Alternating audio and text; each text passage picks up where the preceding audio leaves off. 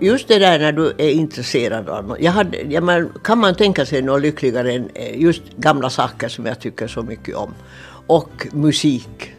Eh, och det, båda två blev så starka faktorer. Brita Lindberg har haft en framgångsrik karriär som antikhandlare. Vid sidan av sitt eget företag har hon aktivt tagit del av sin avlidne man Roger Lindbergs familjeföretag Musik Fatser. Hemmet i Helsingfors har välkomnat gäster och vänner som Jussi Björling, Birgit Nilsson och Isaac Stern bland andra. I maj fyller Brita 98 år och hon är fortfarande aktiv vad gäller sällskapsliv, konserter, konst och antikviteter.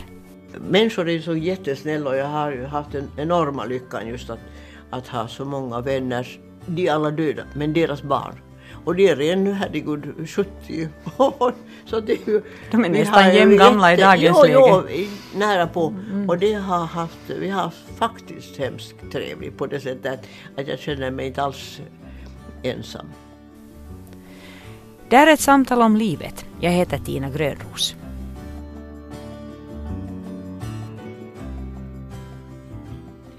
Jag heter Britta Lindberg och jag är 97 och ett halvt år gammal. Och jag bor här i, eh, på Granö och det har jag bott i 68 år. Och när jag kom hit så var det en urskog. För att alla bodde på södra sidan, här mot norr. Och det har vi varit otroligt lyckliga med för att det är härlig, härlig aftonsol över Bredviken. Och detta hus eh, kom till för att eh, vi hade väldigt svårt att få en bostad. Eh, 1946 hade vi gift oss och då fanns det 400 000 karelare som skulle få plats. Och vi hade inga barn. Och eh, där var, det var helt omöjligt att få. Men jag ringde till eh, Arne Gyllenberg som bodde här på Grane och sa att snälla Arne, finns det inte en gammal sommarvilla som vi skulle kunna få hyra. Det må, får vara hur dålig som helst. Så sa han att nej, men det finns en tomt. Så sa att inte har vi råd. Så sa han, gå till banken. När min man hade, som var chef för, redan för musikfatser, så hade ju kanske möjlighet att få lån. Så vi fick lån och vi byggde ett hus. Och det har vi varit oerhört lyckliga över och bott här som sagt sedan 1948. Och på den tiden så var det visst några bestämmelser att man fick ju inte bygga i princip hur stort som helst. Det var mycket eh, märkligt egentligen för att man fick inte ha mer än ett rum per person. Och vi hade en god vän som var arkitekt, Kurt Simberg, som ritade här. Och han har gjort det fantastiskt trevligt för han har gjort ett stort rum och, eh, som har eh, små trappor ner till matsalen och små trappor ner till vardagsrummet. Men det är en helhet som vi har varit väldigt lyckliga över. Och vår flygel som var en viktig del i musikhandlarens liv så mm, har varit utomordentligt bra att ha. Mm. När vi har besökts av så många. Min man hade som princip att vi skulle ta hem dem alla efter konserten så de skulle få se eh, någonting annat än Kemp och konsertsalen och då kunde man ju samla andra musikintresserade och kulturpersoner här hemma. Och det vi har visat sig vara väldigt bra för att eh, konstnärerna eh, var inte bortskämda med att få komma hem till människor. Utan de, de uppskattade och vi blev väldigt goda vänner med många av de där stora stjärnorna. Så det har varit oerhört rikt, rikt och lyckligt liv på det sättet. Vi ska återkomma till det. Jag tänker på det här huset ännu att på den tiden så var det ju säkert ganska ovanligt med ett hus med, som egentligen är ett enda stort rum. Jag menar det här är ju sånt som man i dagens läge, eller arkitekter nu, planerar. Jo, nu, nu planeras ju stora öppna eh, fält. Men då var det inte. Mm. Men det som var så roligt när man följde, när de byggde det här. När man ser hur länge det tar nu att få ett hus färdigt. Och där gick det på sex månader. Det roliga var att min man var i vinterkriget. Och han kom ihåg att i kompaniet så var det en byggmästare som var väldigt trevlig. Han hette Nyberg. Och han luskade fram var Nyberg bodde och ringde och sa kan du komma och bygga ett hus. Jo, och eh, Kurt Zimmer, arkitekten, ritar allt alltsammans på en månad. Och så började de. I första juli och vi flyttade in till julen. Så det var ju otroligt. Men i alla fall det som var roligt var att se. Det fanns ju efter kriget så fanns det inte en spik. Utan jag såg många som de satt och hackade gammal spikrak. Och, och, så fanns, kunde man inte få gjuta således tak. Det fanns inte möjlighet till det heller. Så de sydde, vi fick gamla Paulig kaffesäckar. Satt de gummorna och sydde ihop.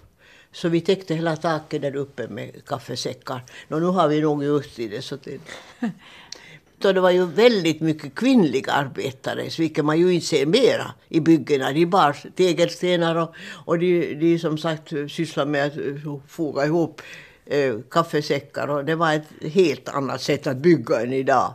Mm. Men det gick så snabbt. Och sen det som jag tycker är bäst av allt, att eh, det har hållit sig. Det var inte något fuskbygge. Trots att det gick snabbt? Ja, just det. Mm. Att det här är fantastiskt väl, väl byggt. Du är född i Helsingfors? Ja. Mm. Jag är mycket Helsingforsflicka, mm. älskar Helsingfors. Det har jag alltid gjort. Min mm. mamma var född i Helsingfors och pappa var född i Göteborg. Så att han, eh, jag hade svenska släktingar. Han kom till Finland 1916 för han hade blivit kär i mamma. På, de hade träffats på olympiaden i Stockholm 1912 och pappa var sen kappruddare i olympialaget och mamma var den minst idrottsintresserade på hela jorden. Och varför hon var där förstår jag inte. Hon hade, det var en väninna till henne som med i spåret. Hon hade lockat henne med och hur hon hade, de berättade aldrig hur de hade träffats men han, de blev så kära med honom och han var ju inte färdig från sin handel så inte vad han hade gått i militär, allt var kvar. Och sen 1900, no, 1915 tror jag det var, så blev han då eh, klar med sina, allt vad han hade kvar. Och, och, så hade han börjat i en stor firma i Göteborg som hette Mölnlycke. Och, och, det där, och skicklig, av allt att döma var han skicklig för att han hade sen sagt att, att hur skulle det vara om vi skulle öppna en filial i Helsingfors? Och Helsingfors, och de där idioterna, eller det var ju roligt att de var de tyckte att kanske han får pröva. No, och han, hade, han kom till Finland. Pappa eh, han var väldigt eh, språkbegåvad, eller intresserad. Så att när han kom, märk väl, en göteborgare, kommer till Finland. Så var ju, eh, I Helsingfors talar man ganska mycket svenska ännu. Så det gick bra. Men han ville lära sig finska. Så han satte igång med finska. Men vad jag måste säga att jag är mycket imponerad av och det var att han ville också lära sig ryska för det var ju ryskt ännu då, 1916. Så han gick ner till, till stranden till eh, södra Kalle. och där låg då örlogsfartyg eller vad det nu kallas. Och eh, så frågade om, pappa talar tyska, så frågade han om det är någon av de här ryska officerarna som kunde tyska. Jo, det fanns. Och så sa han att skulle, han skulle så gärna vilja lära sig ryska.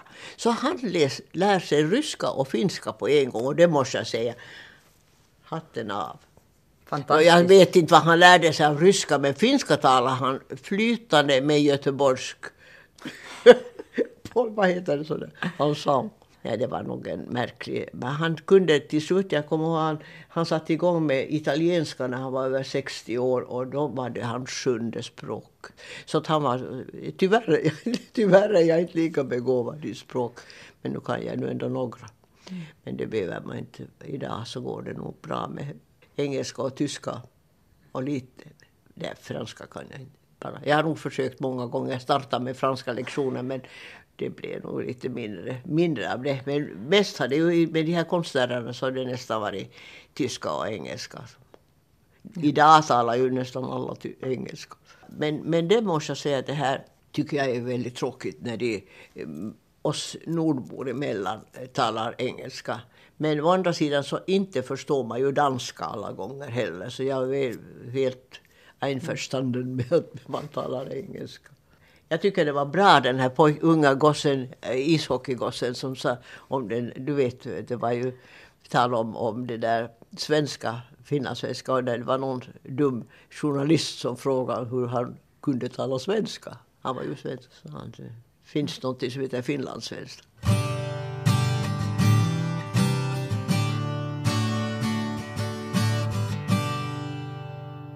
Nej, men vi backar lite i tiden. Jag menar, du berättade om din man och att ni gifte er 1946. 46, ja.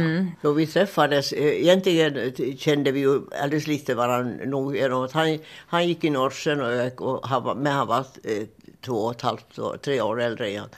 Men han hade studerat, han gick i Hanken och så hade han också varit, hans morfar Konrad Fatser skickade honom till eh, Eh, Tyskland och bygga violiner. Och där var han, eh, jag kände honom ganska lite då. Och egentligen så blev vi närmare bekanta. För jag, var, jag blev, mm, eh, mina föräldrar var god vän med en skeppsredare som hette Tordén. Och han hade båtar och han hade sitt kontor på Brändö. Och jag blev anställd där efter att jag blev färdig.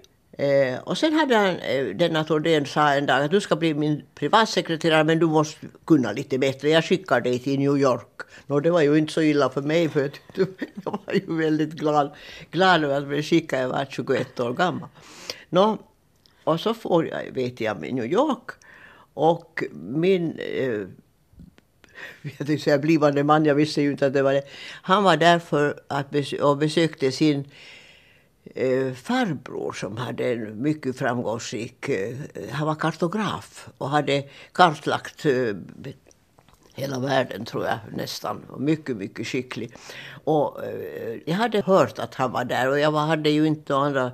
Jag jobbade eh, från early to late för att jag hade ingen jag kände i New York. Så jag kom ihåg att den där Roger Lindberg finns här och han, han jobbar på en på 42nd Street i en sån här eh, grammofonskivebutik. Det för att han skulle utbilda sig då till musikfatser.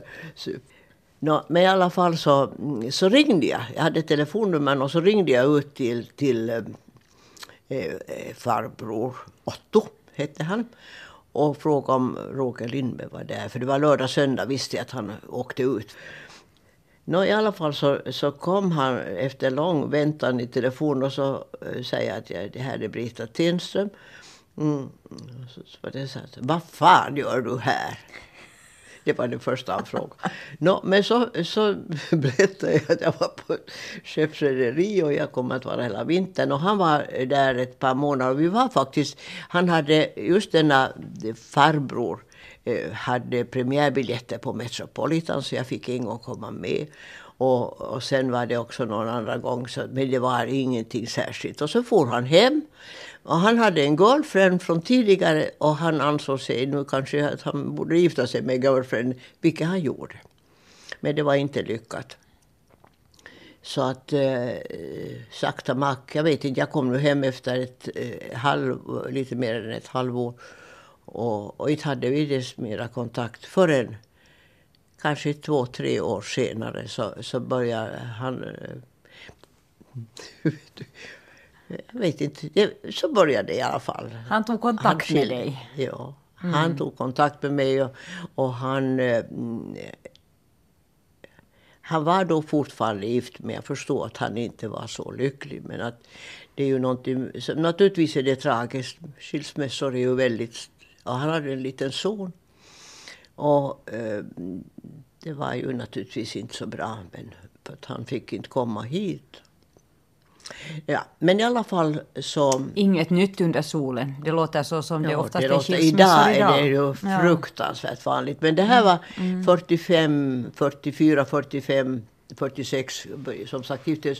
Men att han, han hade då beslutat sig för att det här är nu bara det som han tror att det är det riktiga. Och vi var förfärligt lyckliga. Så det, vi har varit var gifta då i 57 år. Var ett jättelyckligt äktenskap. Och på något sätt av allt att döma gick det bra också för att, att, allt det här som sen kom över mig på det sättet att jag hade ju inte en, Nu hade jag varit mycket intresserad av musik men, men det kom sån här, på sån här toppnivå, alla de här musikerna. Så, så, men jag tror att det var en, att vi blev så goda vänner med många av de där stora stjärnorna var att vi var så fruktansvärt vanliga. Att vet du, jag antar att de är så vana att äh, människor krusar och, och sådär för dem. Men det gjorde vi nog inte. Men vi tyckte, de tyckte bara att det var härligt att umgås med vanliga människor. Nej, du får klippa sen. Där. Yes. ja, no, vanliga människor. Hur vanliga nu, nu sen var? Vi var alldeles vanliga, mm. ja. Mm, okay. Och min, speciellt ska jag säga min man är förfärligt varmhjärtad och, och mycket generös på alla sätt. Mm. Men, men det där, nej, det var nog en väldigt fantastisk tid. Och just det där när du är intresserad av något. Jag hade, jag men, kan man tänka sig något lyckligare än eh, just gamla saker som jag tycker så mycket om. Och musik. Eh, och det, eh, båda två blev så starka såna faktorer.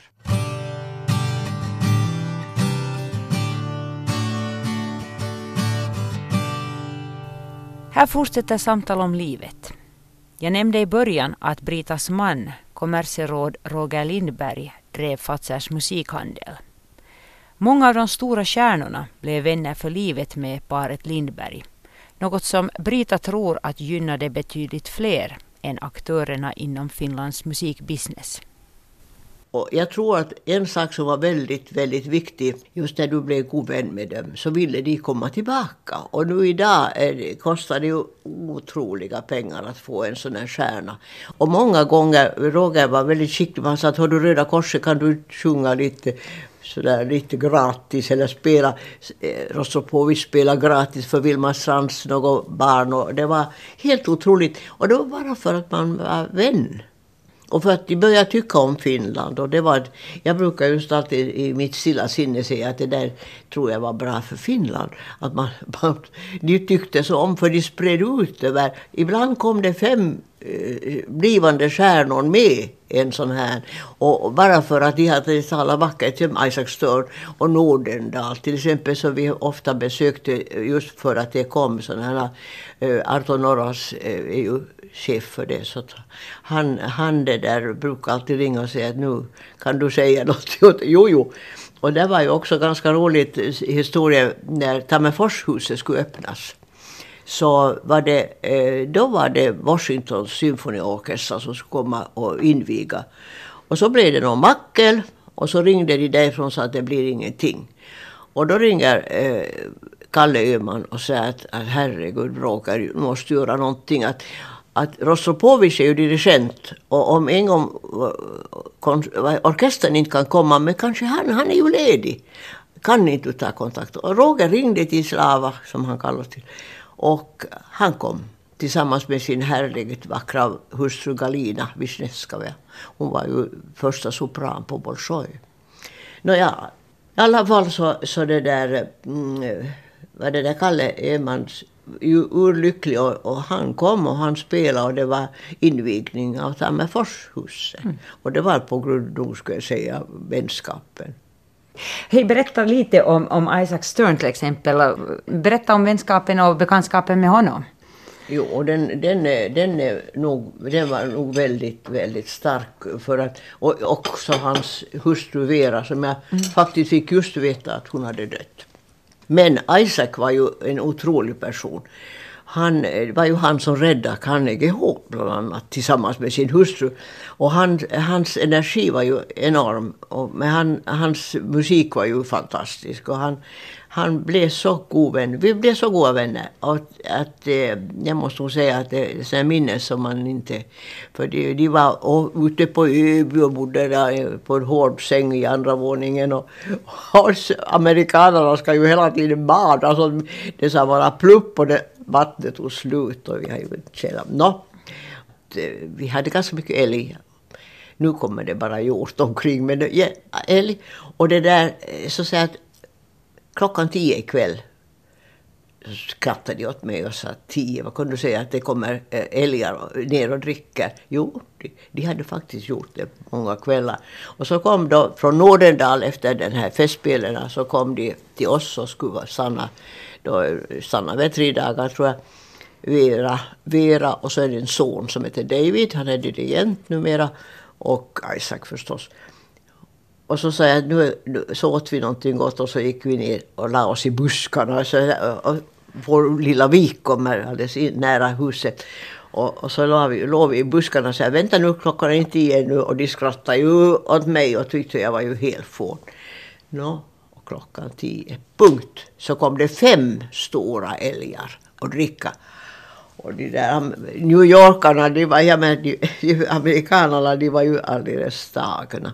Och så ringde de, det tokiga var att de ringde de hade, sådana som hade varit i Norrlands hade kommit mm, till eh, Ekenäs och de skulle också komma ut till oss sen.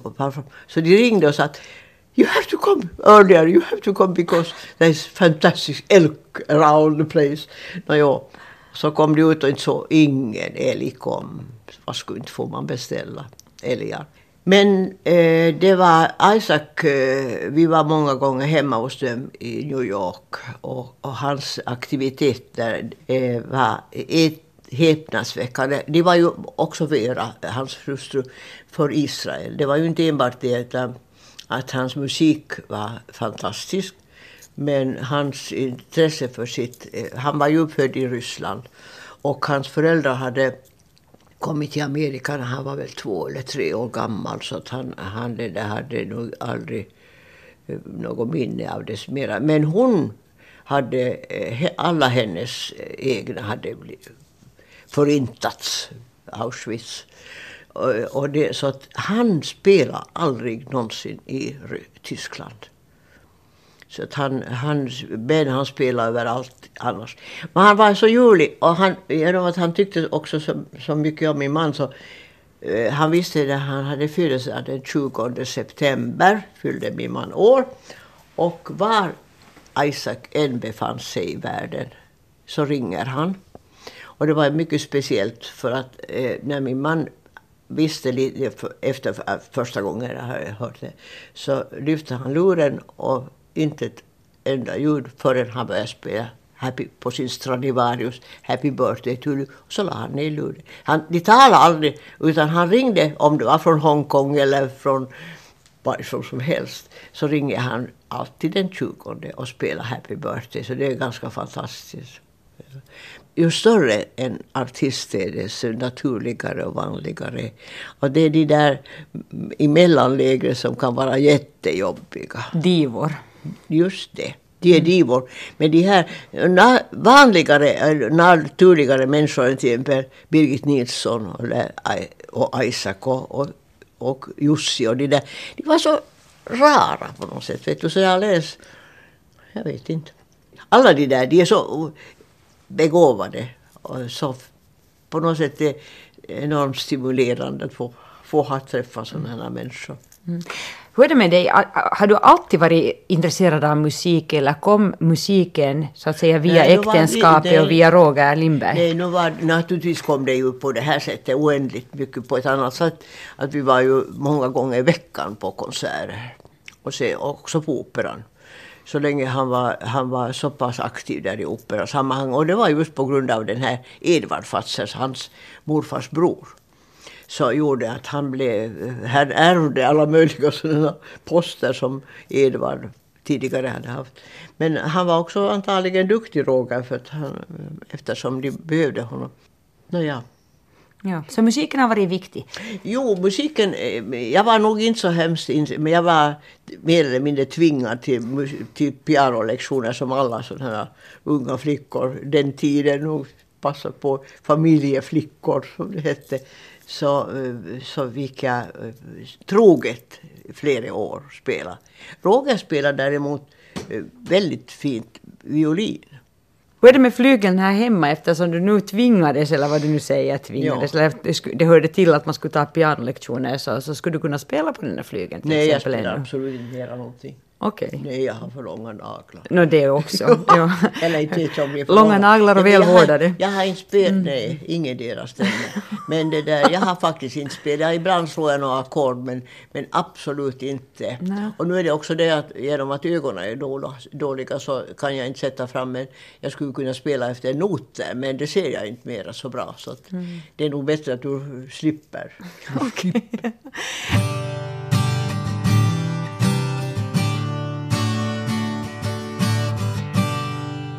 Här fortsätter samtal om livet med Brita Lindberg.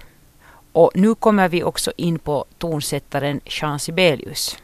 Jag vet att till exempel min man, eh, han var, eh, han var nästan alltid, han hade ju en lång dag på, på Fazer och så satt han i en massa styrelser. Han var förresten med om att, jag fick till stånd eh, operan, den här nya operahuset. Han satt i Teos då, utförande rätts i Eh, 49 eller var det 50 år. Och sådana saker. Och han satt i, som ordförande i Svenska Teatern och ordförande i 20 år på Operan. Och, så, så att han, och sen i Ainola-stiftelsen, som han var, han var ute hos Sibelius och jag fick också glädjen att sitta vid Sibelius bord med Sibelius. Så det är nog ganska fantastiskt. Det är eh, sådana höjdpunkter som man inte glömmer. Ja, men berätta då, om du har suttit i samma bord som Sibelius. Jo, ja. mm, berätta mer om det. Det var en, en fantastiskt tillfälle nu för att det var New York-symfonikerna. Nej, nu säger jag fel. Det var inte de här, de har jag också haft. Men det här var Philadelphia. Var här på besök. Och då hade de frågat min man, eh, tidigare skrev de och frågade om inte de får kunna få besöka Ainola. Men en stor orkester är över hundra man. Så att han sa att det finns inga chanser att komma in utan de får stå utanför. Och, och eh, sen kom ihåg, så hade min man sagt att man inte fotografera. För att han blir så nervös. Han kom ut, Sibelius kom ut på verandan och, och, det där, och eh, 120 kameror kom upp. Inga chanser att hejda amerikanerna. Och sen efter det så blev vi, fick vi åka med sina bussar tillbaka. De skulle ha konsert sen på kvällen. Eh, och vi blev bjudna på en liten lunch och det var fru Sibelius var alldeles förtjusande. Och, och naturligtvis eh, maestron själv var alldeles otroligt vänlig. Och min man blev sen ordförande för hela Ainola-stiftelsen och egentligen var han eh, primus motor för det här att, att Ainola blev ett museum. För att han var så god vän med med döttrarna. Vi var, förresten, jag var också mycket god vän med Eva Paloheimo och Margareta Jala. Så de var förtjusande människor. Mm. Men den här lunchen kommer jag nog inte ihåg vad vi åt. Men jag kommer ihåg Sibelius bara otroligt vänlig. För jag menar, jag hade ju ingenting att ge, men, men han, han det där... Jag kommer inte ihåg vad han talade. Jag frågade naturligtvis om jag är intresserad av musik. Och det var det roligaste när min man var ganska ung, så var det första gången han kom till Ainola. Och då hade han då blivit direktör för musikfatser. Och så frågade Sibelius av honom att är mm, herr Lindberg musikalisk? Så sa min man, vilket han nu faktiskt var lite, så sa han nej tyvärr, bra, då går affärerna bra. För att han själv hade ju så mycket bekymmer med sina pengar. Och det sa Roger, berättade Roger att, att mm, hans morfar, Konrad Fatse, Rogers morfar, så var alldeles förtvivlad med, med Sibelius. För att han, eh, just det, man har hört talas om att han ringde vet, från Kemp klockan fyra på morgonen och behövde pengar. Det är ju ganska illa kanske jag säger. No, det må men, vara förlåtet. Ja, mm. det är förlåtet.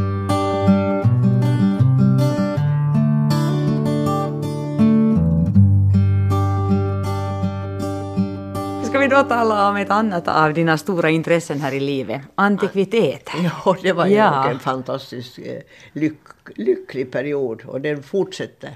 Mm. För att den, jag tycker en vacker sak gör dig nog ganska glad och lycklig. Och jag märker nu när jag är, är gammal och inte rör mig så mycket eh, så är det nog en väldigt stor glädje att inte ha nu direkt fula saker precis utan att ha sådana som man, man tycker om och, och som har minnen.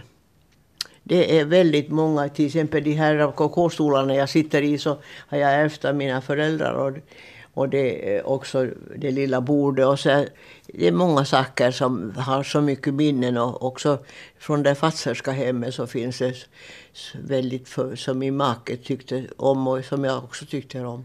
Och sen har jag naturligtvis genom att jag... Det var så underligt, jag tyckte alltid om gamla saker. Och, och i synnerhet eh, sådana som här, stämning. Mm. Det finns ju sådana saker som är bara fina och, och inte ger, ger någonting. Men om du har en känsla av att den där är alldeles rätt och formen och färgen och allt är rätt så då ger det, ger det dig väldigt mycket. Jag tycker nog att, att det har varit en otrolig tröst när man är ensam och man behöver inte alls sällskap. Man går och säger hej hej och Hälsa på en Skärbäck. Titta nu på den där eh, flickan med blått band, mm. en av Skärbäcks allra den hängde först hela sommaren i Ekenäs. Jag lånade den till det. De hade ju den som en sån här eh, reklamskylt. Eh, det här är alla Skärbäckar. Det här är Skärbäcks allra sista målning. Tre päron på ett fat. Det målade hon ett, en månad före hon dog. Och den där övre flickan till den där akvarellen, så det är en Ekenäsflicka, Margareta Wind. Det var hon som, hennes bror, Hans, Hasse Wind, som var den stora hjälten som sköt ner 73 eller hur många det plan, mm. ryska plan. Och det är Margareta, eh, hans syster, den där eh, akvarellen.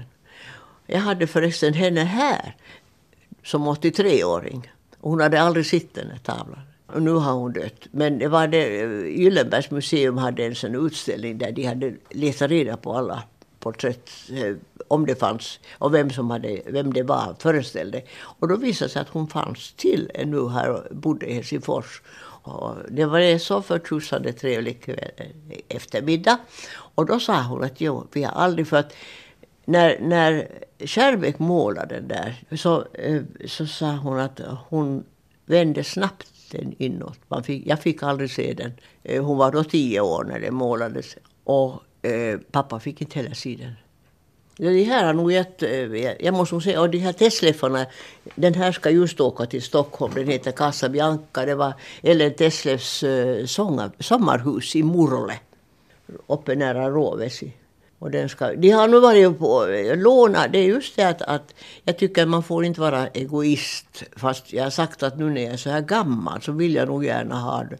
Men det var det att till exempel det var en stor utställning i Frankfurt och så gick det vidare till Holland och sen till Paris.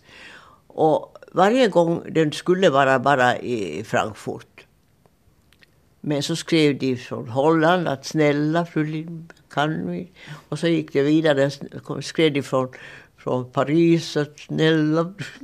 Och så var den ute, fem stycken åkte. Och då är det ju ganska tomt. Eller när du har placerat så här på det här sättet och så är de borta. Och den där ska till Åbo nästa höst. Tre päronen. Tre päron ska till Åbo. Man kan inte säga nej sen till slut. Jag tycker, nej men det är faktiskt eh, egoism får man inte släppa på. det är så. Men, no, jo. Men för att återgå till den här antikvärlden. Jag tänkte just säga att antikvärlden, för att jag förstod på dig att, att det var början på 70-talet som, 71 började jag. Ja, som du började. Mm. Och då, då det där, och sen höll jag på 30-40 år. Mm. Men eh, det är nog eh, av kärlek till gamla saker. Mm. Och jag, absolut, jag, jag märker ju nu, jag är så förbaskat arg på mig själv när jag säger åt min dotter någonting att ja, det där ska du inte eller blandar mig. Men det är väldigt svårt att låta bli. Mm. Man, det finns kvar i en så starkt det där. Och sen det som jag tycker att, att det där att du måste veta. Eh, du måste, du måste läsa för att kunna, för att du kan skilja på en, en äkta sak och inte. Inte bara läsa utan, jag kommer ihåg, det var Wenzelhagen som sa att bara du har en sak i handen, ha handen så känner du, du kan känna på ett bord om det är gammalt eller nytt. Det här, mm. det här är handgjort och du känner. Mm. Annars skulle det vara alldeles slätt. Mm. Jag känner här på undersidan jo, av ett gammalt bord. Mm, naturligtvis. Ja, det här mm. är otroligt. Men det där ger så mycket. Jag brukar ibland eh, tänka på mig själv, jag var hemskt intresserad av botanik och, i skolan. Och det bästa jag visste var att examinera växter. Jag satt med mig floran på ängen och, och det var, fanns mycket blommor den tiden. Och jag har lite tänkt ibland så när jag håller på att examinera silver eller tenn eller så är det de märkena som kan vara svåra att komma på. Och jag tänkte att det är precis som du sitter och letar fram en vad en blomma hette. Men, men också här är det att söka fram vem som är har gjort tennstopet mm. eller, eller en silverbägare. Och det är väldigt spännande. Det var mm. nästan, det, det är fortfarande det roligaste. Nu vet jag ju alla vad de här men alltså, Men är det någonting som du känner till från ja. tidigare och får titta just, ska vi säga silverstämplar eller någonting och, och sen hitta på, eller kommer fram jo, till vad det är? Jo, det är otrolig tillfredsställelse. Det är fantastiskt. Ja. Men nu när ögonen har blivit sämre så är det inte så lätt. Men det finns ju förstoringsglas. Men alltså, början av 70-talet, hur berättar den här historien? Eh, först och främst, när jag jobbade eh, på svenska ambassaden då i 15 år så hade jag en ganska lång eh, lunchtimme. Vi hade till och med var det ett, en och en halv timme. Och, sen hade vi. och det var och riktigt sådär lagligt att man hade så Det var helt lagligt och mm. den svenska staten hade bestämt, bestämt det. I alla fall så, så gick jag ofta, eh, det fanns inte så många antikbutiker men de var alla, de var på vilka, Särntorget, Nordqvist och så fanns det Fröken Mattsson på Unionsgatan och så fanns Erik Nyholm, fantastiskt bra. Och så var det inte så många. Jo, eh, Eh, vad heter han nu? No, Kagan förstås på Boulevarden, men dit vågade jag inte gå. Han var så fin. No, och sen var det, men att i alla fall rörde mig och tittade på. Och på det sättet började egentligen lite sådär sam, köpte någon gång vad jag nu hade råd med så köpte jag någonting. No, men i alla fall så så lärde man sig väldigt mycket på det där. Och sen brukar jag naturligtvis med utomlands så väldigt ofta i museer och så här, speciellt. Men så man sakta mak så lärde man sig. Men i synnerhet i de besöken hos de där antikhandlarna. För de fanns inte så många men de var väldigt kunniga. Och det gjorde jag också när jag åkte utomlands. Så var jag nog inte enbart i museer utan mycket ofta i antikbutiker. Och, och satt som sagt på de där mm, aktionerna. Och det var lärorikt också att se eh, hur och, intressant och spännande.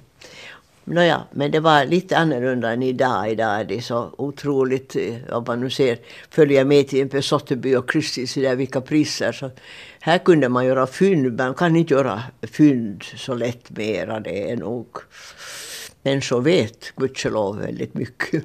Så, men då var det, och, men att de här, eh, de här, eh, den här första tiden Eh, jag började ju som sagt eh, med att eh, besöka min goda vän här, som hade en liten antikbutik. Och så sa jag en vacker dag att det skulle vara underbart att, att kunna jobba i det här.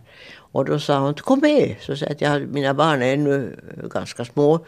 Så att jag, sen när de är äldre så kanske jag... Och så ringer hon några år senare. Och, och då var jag nu villig att jag började följa, det var en skomakare, ett skomakeri som skulle sluta på Töletorggatan. Och den eh, ville hon att vi skulle hyra. Och sen, eh, på, det var eh, på, i juni månad, så jag kommer inte nu, men att om den är kvar i september så ring. Och hon ringde förstås och så var det bara att börja. Jag var nog lite tveksam men, men jag aldrig har jag ångrat mig. Det var fantastiskt. Mm. Och lärorikt. Hon kunde ganska mycket. Carita Rodén, hon var Ateneum-konstnär. Hon var väldigt, väldigt, väldigt skicklig. Men hon hade sysslat med lite antikviteter och mycket intressanta saker som hon alltid ställde ut bara några i sitt fönster. Och så började vi då. Mm. Och det var fint. Och hur fick ni in alla varor? Och det var det, jag frågade henne sen att hur ska vi få varor? Så sa hon vänta, vänta, de kommer in genom dörren. Så sa vad menar du? Så att jo, här är så mycket familjer i Tölö som eh, antingen vet du Sterbhus eller de vill bli, flytta till mindre. Och, och det stämde. Det kom nästan alla dagar kom någon genom dörren och sa vill ni köpa, vill ni köpa. Och det, var, det fanns inga auktioner då så det var väldigt lätt att sälja också. Och vi gjorde allting i skick så jag ville ingenting, eh, inga möbler. Men man var gudskelov ganska försiktig. Med, jag vet att det fanns på, nu kan man säga det, på Nylandsgatan en butik som sålde kolossalt mycket och, äh, målade. Österbotten eh, har ju väldigt fina målade äh, gamla möbler. Och de sålde till Frankrike, det gick varje vecka. Och nu när man tänker på det där vi har så lite och då var det fritt fram. Nu är det ju förbjudet, över 50 år får du inte skicka ut någonting eller exportera någonting. Men då fick du, det var fritt fram. Men vi hade nu inte allmogemöbler så mycket utan vi försökte eh, göra sån här lite... Men huvudsaken var att det var äkta, att det var från tiden. När du sa att en sak är från 1820 så var den då faktiskt åtminstone nästan 1820, 1810 eller däromkring. Men, men det där att du som idag så människor kanske inte riktigt tänker efter. De ser, jag, jag, vet inte. Men att det är nog väldigt mycket eftergjorda saker. Men du ser nog skillnaden om du lite bara har funderat över så, så ser du skillnaden på en, en industriellt gjord, en maskingjord sak och en handgjord. Mm. Nåja. Men i alla fall hade, fick vi saker och vi fick mycket saker. Och sen gick jag ofta som sagt, om jag var utomlands så sprang jag nog omkring i alla antikaffärer. Men då gällde det att köpa något som inte var för främmande. Utan det skulle vara lite som passade in i en finsk, en finlandssvensk eller ett finskt hem. Och det var nog en härlig tid. Nu är det ju så mycket. Sen började det ju komma både auktions... Hagelstam började med sin och Bukowski började. Och då förde människor dit istället för att komma till butiken. För att de tyckte ju att det är spännande med det där med den aktionen. Det kan mm. stiga det, och det kunde också sjunka. No, jo, förstås, ja. Så det är både och. Och sen var det ju naturligtvis, mm, kom det till antikhandlare. Nu är det ju en myriad av dem. Bara i Helsingfors ja, så finns det hur mycket som helst. Mm. Hur mycket som helst. Mm. Och många, många är säkert alldeles bra. Mm. Jag har inte följt så mycket med för att eh, just på grund av åldern också. Intresse finns ju nog men att, men att jag, eh, jag börjar inte springa runt. Mm. Nej, det är din dotter nu som har tagit över. Hon har tagit, Monica har tagit över och hon, hon gör det, tror jag, med glädje och intresse. Men, men det är nog lite annorlunda. Nu, de, hon gör, det kommer inte in genom dörren just någon säljer utan man måste nog söka reda på de sakerna.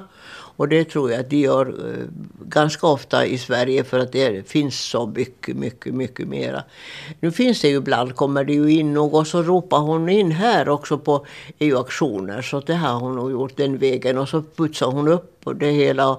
Och i synnerhet det lönar sig just att köpa någonting som ser ut, om, om du har bra eh, snickare och bra tapetserare så vet du att du kan få eh, en vacker sak av någonting som, som är äkta men lite skramligt. Och, dåligt. Så det har varit en, hon har väldigt, väldigt goda medhjälpare, eh, sådana här snickare och också som målar och tar upp. Hon kommer med och visar en bild av så här skulle jag vilja ha det. Vet du, när, om det är någonting som är väldigt illa medfaret så måste du göra. Det är, ju, det är ju det som är det rysliga, att man borde ju egentligen lämna allting precis som det ser ut. Men då vill nog ingen. Jag tycker Morre var så bra i senaste, eh, då ni hade antikviteter.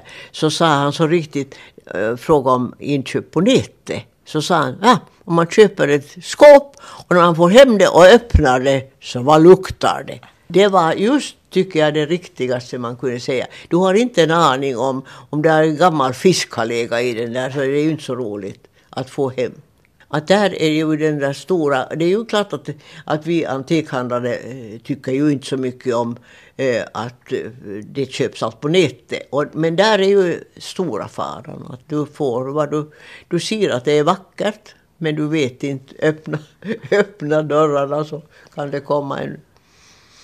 Mm. Nåjo. Men du tror ändå, när man tänker på antikhandeln och framtiden och sånt, så att det kommer alltid att finnas Ja, jag är alldeles säker på att det mm. kommer att finnas. Det märker man ju nu också. Det var ett litet tag som var ganska stilla. Och, men att nu på något sätt kommer de tillbaka, de som har bara suttit och tittat på det nätet. Så, så tror jag nog att, att det där, just det där som citerar Wenzel, att du har det i hand, att du känner. Det betyder enormt mycket. Naturligtvis kan jag säga att om du är helt okunnig så hjälper ju ingen känsla alls. Men att om du nu vet lite lite så då är det nog bra att känna, mm. känna sig för. Mm. Och när räknar du med att ett föremål är så pass gammalt att man kan kalla det för en antikvitet? Ja, jag personligen tycker nog att det är före 1870. Då började industri, det industriella. Före det var det handgjort. Och det, det, är nog, det är nog en sån skillnad. Jag måste nog säga att, att jag jag vet inte, kanske jag nu tycker så, men, men nu, är det ju, nu ser du och nu har du, du tycker på något sätt så det, det tilltalar dig på ett helt annat sätt än sån här hand. Det, det, det är det som är så en personlig känsla. Men klart att man eh, med, med industrins hjälp har ju kunnat göra väldigt mycket. Och nu när man ser de här eh, kopiorna de gör av, av gustavianska stolar. Det är klart att du ser eh, att det, de är på något sätt kallare och det har inte den där mjuka känslan. Men, men att nu är det ju väldigt trevligt för då kan ju människor som inte vill lägga ner en eh, större peng på en äkta sak så kan ha väldigt vackert med det här eftergjorda. Så nu är det alldeles bra, inte ska man alls vara sådär mm rynka på näsan. Man vill ha typ just matsalar, stora matsalar med, med de här gustavianska, med den här sköldryggen eller, eller runda Gustav alltså svenska modellen som det heter med den här rosen. Så nu är det ju väldigt trevligt om du ser en stor, man, eh, ofta ser man avbildat sådana här hotell, nya hotell och kongresscenter och, och, och sen gamla gårdar som de har restaurerat just med hjälp och sådana som ska ha stora kongress. Så nu är det ju mycket vackrare med vackra stolar än att ha något vad som helst. Betyder det här nu att i ditt hem att hur jag än med förstoringsglas skulle leta så hittar jag inga IKEA-möbler? Nej, du hittar nog inga. Ikea är bra! Jag hade en god vän som just kom med, med, med det där, en påse eh, pyttipanna från Ikea. jag, sa herregud vad de är härliga. Jo, vi, vi förstår att du inte kan du alltid fara och inte kan du alltid köpa nya saker och göra. Och så har du färdigt. Jag var så glad och den är så god pyttipanna. Det är det enda jag har, den i frysen. Det är den. det var bra fråga.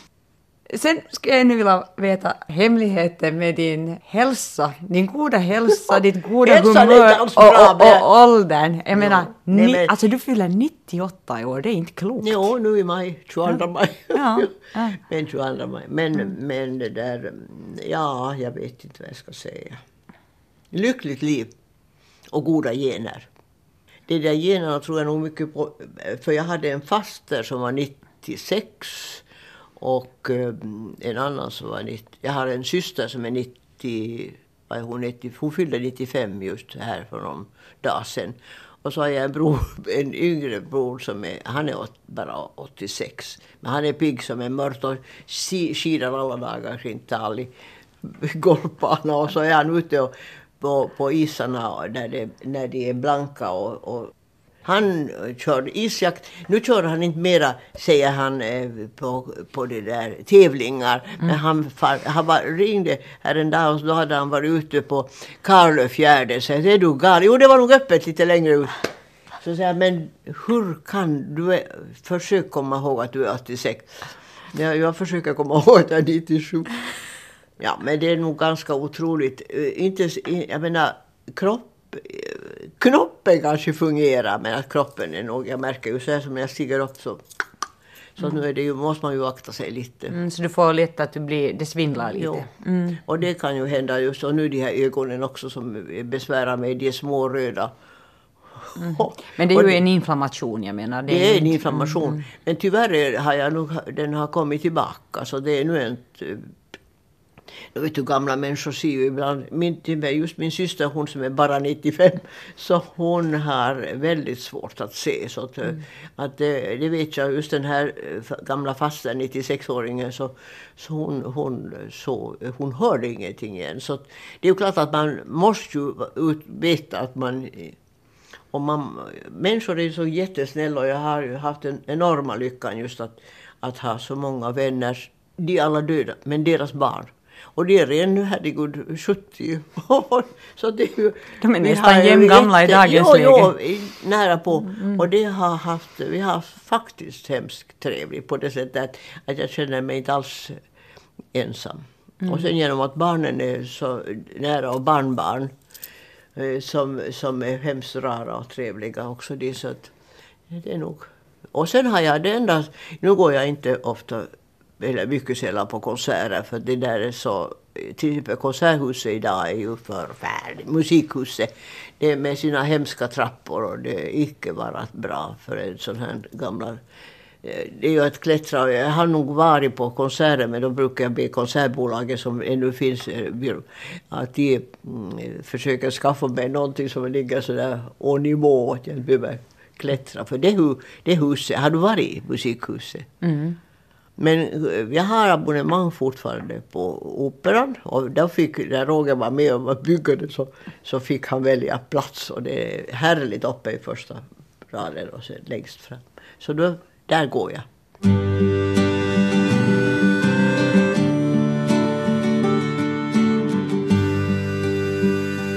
Du har lyssnat på ett samtal om livet med Brita Lindberg.